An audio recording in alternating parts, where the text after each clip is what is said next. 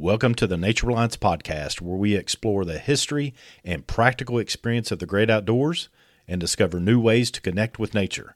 I'm Craig Caudill, your guide through the fascinating world of natural living and survival skills through experiential education and interviews. Today's episode is brought to you by the Nature Reliance School Online Membership, an immersive online learning experience designed for outdoor enthusiasts just like you. Are you passionate about the outdoors? Do you crave more knowledge about disaster readiness, wilderness survival, bushcraft, tracking, and nature awareness? If so, the Nature Reliance School online membership is your gateway to a community of like minded individuals, all dedicated to learning and sharing essential outdoor skills. With the Nature Reliance School online membership, you get exclusive access to a wealth of resources, including expert led tutorials interactive webinars, and a library of engaging courses, downloadable books, and documents. Whether you're a beginner or an experienced outdoorsman, there's always something new to learn. So don't wait. Click on the link below to join the Nature Reliance School online membership today. Embrace the wilderness, enhance your skills, and become part of a community that values nature as much as you do. Now, let's dive into today's episode.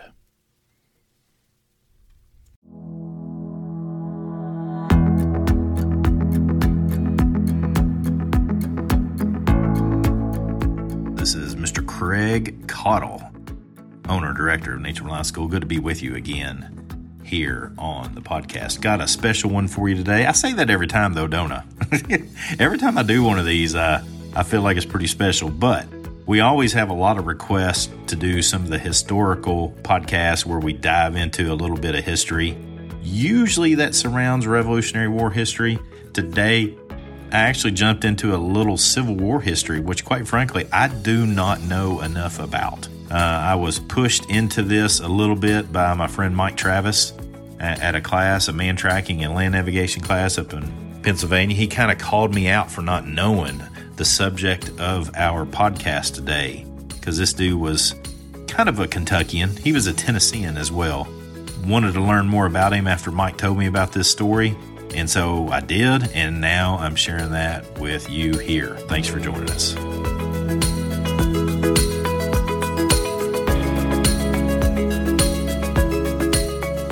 Hey there, and welcome to another episode of the Nature Reliance Media Podcast. A little different setup for us today as I dig into this historical story. I'm currently at a conference, the actually the Kentucky Tactical Officers Association conference is basically a gathering of SWAT teams, SRT teams, SRU teams, and and the like throughout the state of Kentucky, and they come together for a conference almost every year. And this year, I had the good fortune of being able to to do three days of man tracking with all these guys and gals. So really excited about that. But if the podcast sounds a little bit different than normal, that's because I'm in a hotel room in Louisville, Kentucky, as I record this one. Uh, bear with the sound. I actually hollered at Tracy and said, "Hey, Tracy, you think this will work out all right if I go ahead and record right here on my phone?" And and uh, he'll do his editing magic, if you will, as best he can with what uh, I give him. So uh, I'm sure he'll do a great job of that. It's just whether I can make this sound good here in this hotel room or not. But man, I've been wanting to do this for a while, and being stuck in a hotel room waiting for class to start tomorrow morning has put me in a position where I have some finally have some extra time. I'm out of the field. I've been teaching quite a bit lately, and very thankful for that. Here's how this story came about. It's a pretty interesting story, sort of how this came about. I was teaching a man tracking course and a land navigation course in Pennsylvania, and a couple of the guys from the Fieldcraft crew, the Mikes, uh, were there. Mike Travis, who is who has been from the from the get go a very vocal supporter of the Nature Reliance Media podcast and writing me and encouraging me and sharing the podcast all over the place and all that good stuff. He's like, uh, "Do you know this story about Jack Henson?" I'm like, "I don't know who you're talking about, dude." And he said, "Well, you need to listen to this podcast on the way home from Pennsylvania." So I had like a you know ten hour drive or something. So I listened to it. Uh, it's basically a book. I listened to a good portion of the book, and then I lis- listened to some other podcast, and then I did my own research on this dude named Jack Henson. It actually his name was John W. Henson, and a lot of people refer to him as Old Jack. He was born in 1807 and died in 1874. Quite an interesting story. The reason Mike was asking me about it was because Jack Henson lived on the borderlands of what we now call Tennessee and Kentucky. Well, we called it that back then too. But uh, he lived in that part of the world, part of the time in Kentucky, part of the time into Tennessee. Tennessee is what I call South Kentucky anyway, so it's pretty much all the same place down in there, I think. Surely somewhere I've heard this story, but I had not at, at the very I have not committed it to memory, that's for sure. And so it was really enlightening for me to be able to get into this history about Mr. Jack Henson, and I'm going to share with you today. So, Jack was basically a farmer from Stewart County, Tennessee, and from all accounts, it seemed like he was a pretty good farmer. Uh, several different resources said he was prosperous and he was good at what he did and all that sort of thing. But one of the things that stood about, out about him was that he was very non political. He didn't necessarily be uh, on one side or the other. He was pretty much doing his best to just live his life there on the Kentucky Tennessee border near Stewart County, Tennessee. He opposed the secession from the Union, even though he himself owned slaves. And, and one of the things that a lot of the friends and neighbors who wrote about him said that he was a peaceable man, yet he he ended up being in the very end the one bad dude meaning he went on a major killing spree. Uh, you'll understand why in just a few moments. But he had a plantation that was called Bubbling Springs where he lived with his wife and 10, I say again, 10 children. That's a lot of kiddos. Think about it back then, you had to have kids to get all the farm work done. So they would pop babies out as often as they could. But when the Civil War broke out in 1861, he was very, very uh, some resources say that he was fiercely determined to remain neutral and not get involved at all. But here's a couple things that happened.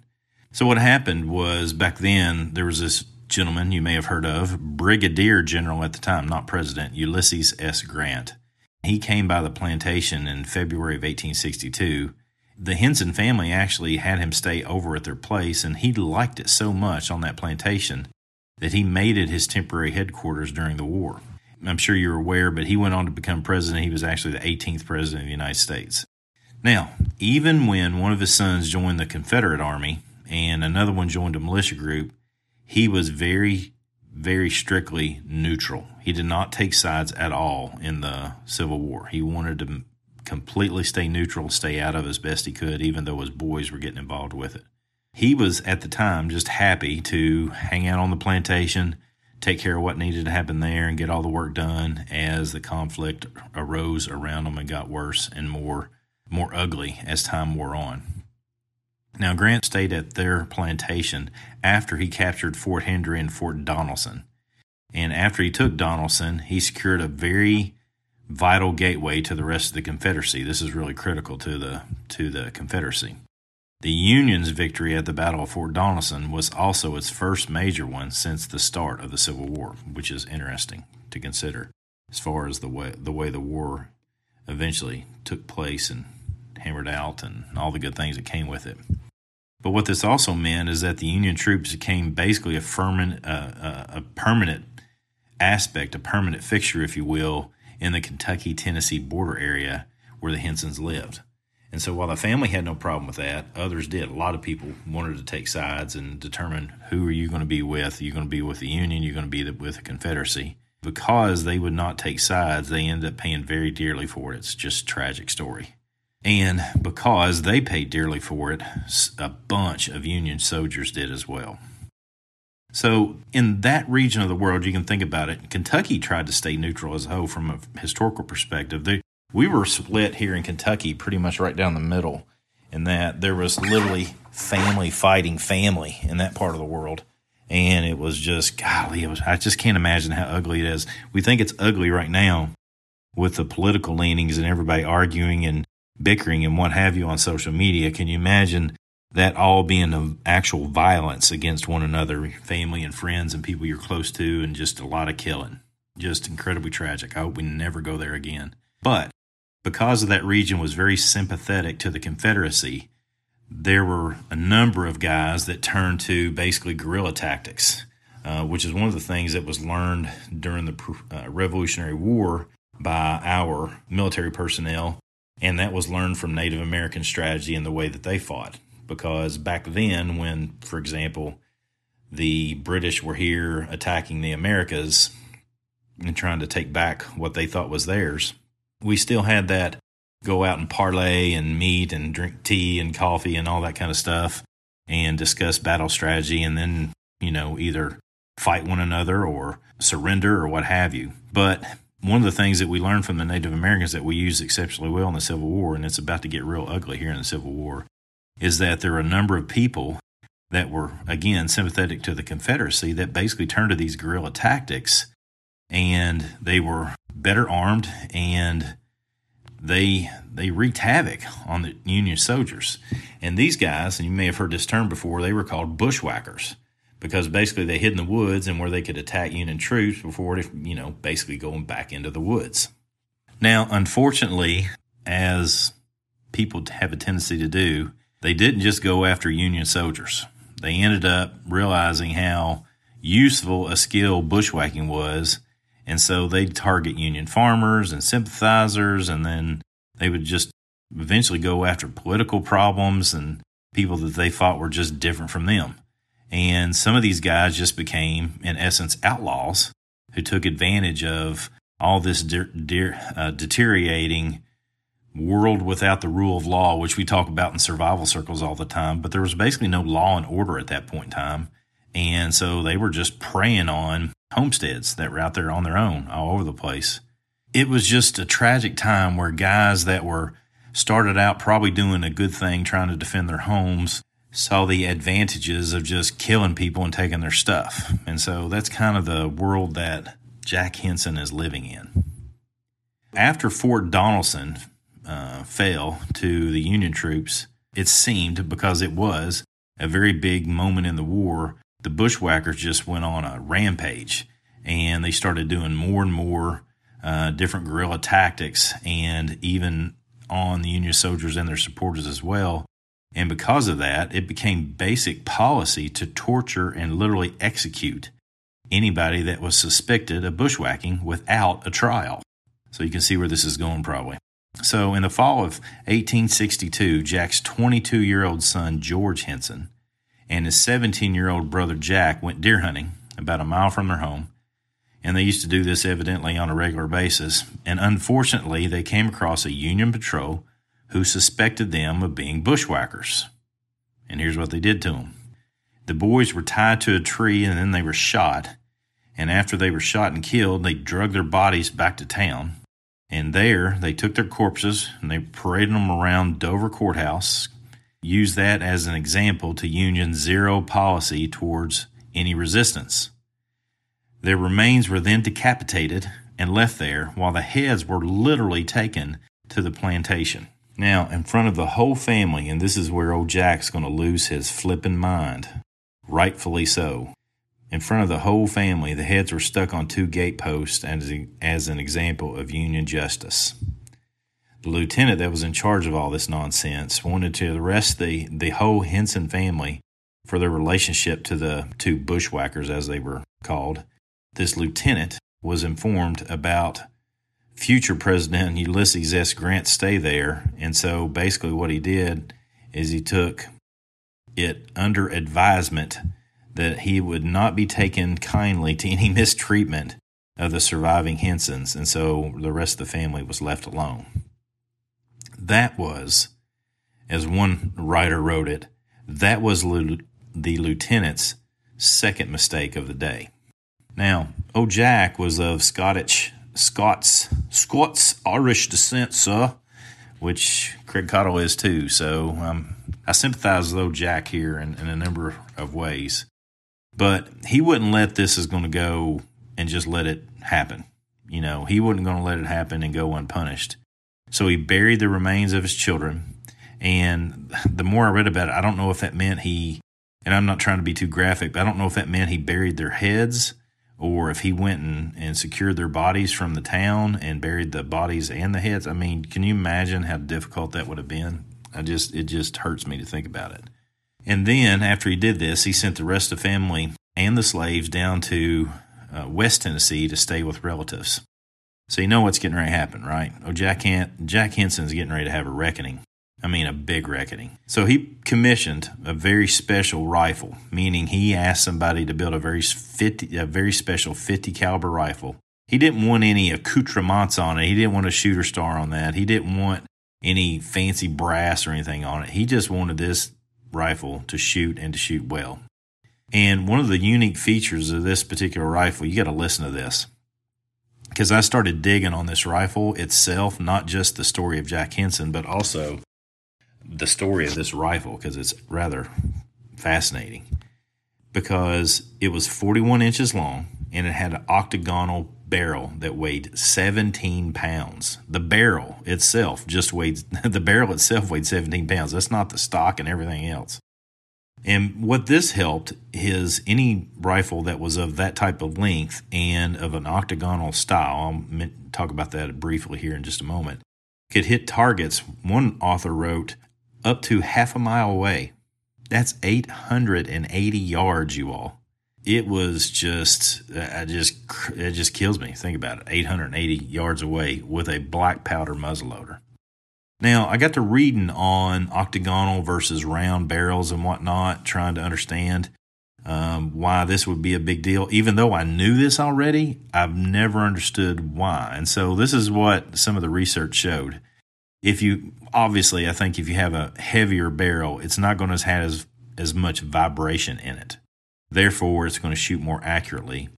And because it is octagonal, it means that there's more surface area for it to cool after a shot, which is, I've never thought of it that way, but it's pretty fascinating actually. So you shoot, you load, and it's cooled down because if you're, if you're new to shooting firearms, one of the things you need to be careful of is that what riflemen will call a cold bore shot.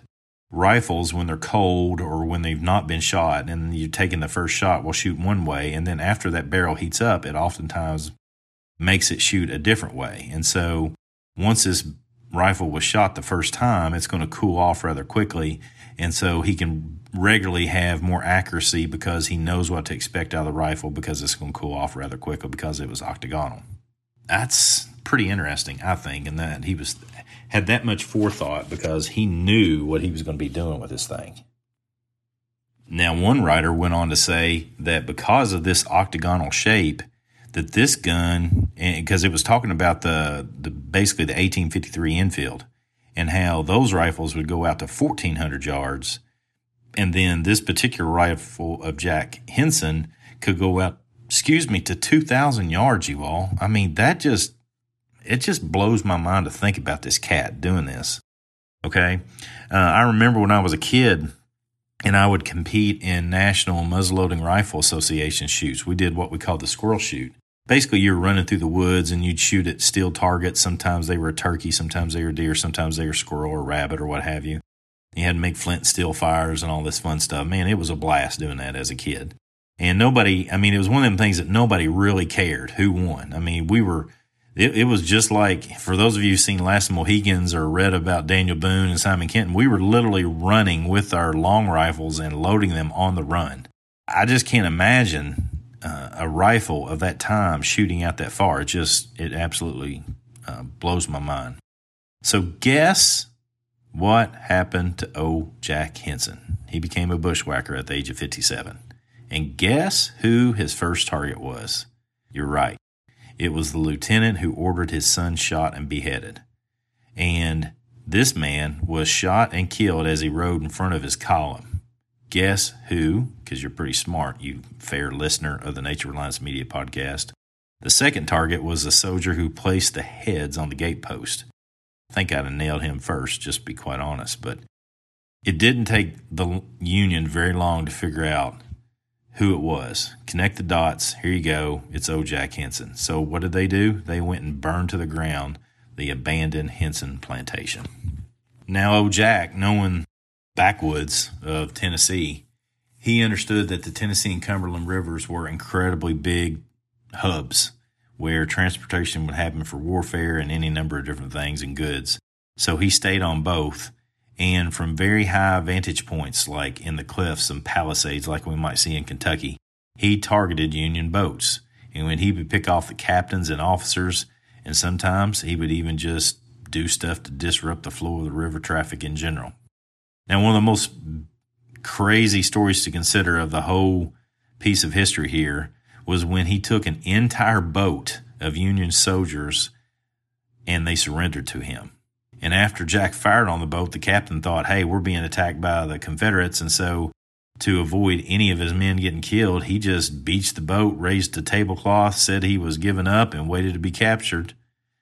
He had no idea it was just one man, old Jack Henson. He couldn't possibly handle them all. So, Jack knew this, and so he just took off into the woods and left. Now, even though Jack stayed completely out of the political side of it, he began helping the Confederate Army, Army for what I would consider obvious reasons. And in November of 1864, he guided Lieutenant General Nathan Bedford Forrest, think about that for Civil War history, to Johnsonville to attack its Union Supply Center. Unfortunately, Jack died in 28 of April of 18, 28 April of 1874, and he is now buried in the family plot in Cane Creek Cemetery. So I saw a picture uh, doing some research for it uh, of his headstone. Listen to some of these numbers here. With the help of locals and constantly staying on the move, he avoided capture despite the massive, huge manhunt for him. His family wasn't so lucky, though. Two of his younger children had died of disease, while the son who joined the army also died, as did another during a guerrilla raid. Jack survived the war, he had cut 36 circles in the barrel of his rifle to mark the number of Union officers he had killed. Union records, however, blame him for over 130 kills, although a lot of local lore and maybe even legendary, we don't know, have him listed as he only killed a little more than 100. Just one man seeking a reckoning for the people that killed his two sons. That's old Jack Henson, you all. Quite an interesting story, I believe as I'm recording this, I'm watching, not watching it right now while I'm recording this, but I have been looking at the news. As I record this, Kabul has fallen. It's going back into the hands of the Taliban. If I were to leave you with anything, I would leave you with this. There has to be a reckoning at some point in time. There is going to be a reckoning at some point in time. If not, we're going to have this type of bloodshed visit us here on the homeland, I think.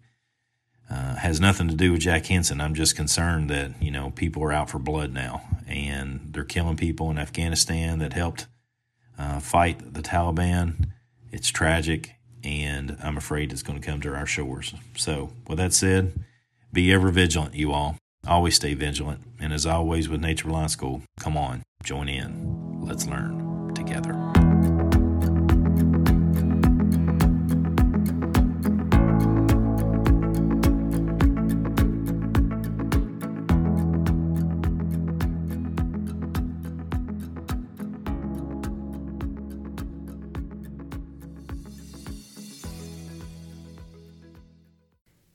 That wraps up another fantastic episode of the Nature Reliance podcast. I hope today's journey has inspired you to explore and connect with the natural world in new and exciting ways. Before I say goodbye, remember to check out the Nature Reliance School online membership. If today's episode sparked your interest in wilderness skills and outdoor adventures, this online community is the perfect place for you to start or continue your journey. You can currently sign up for a year for only $99 and get two months for free. Click the link below to discover a world of expert led courses, engaging content, and a vibrant community eager to share their knowledge and experiences. Whether you're starting your outdoor journey or looking to deepen your existing skills, the Nature Reliance School online membership is here to guide you. Thank you for joining us today. Don't forget to subscribe for more adventures and share this podcast with your fellow nature enthusiasts. Until next time, come on, join in. Let's learn together.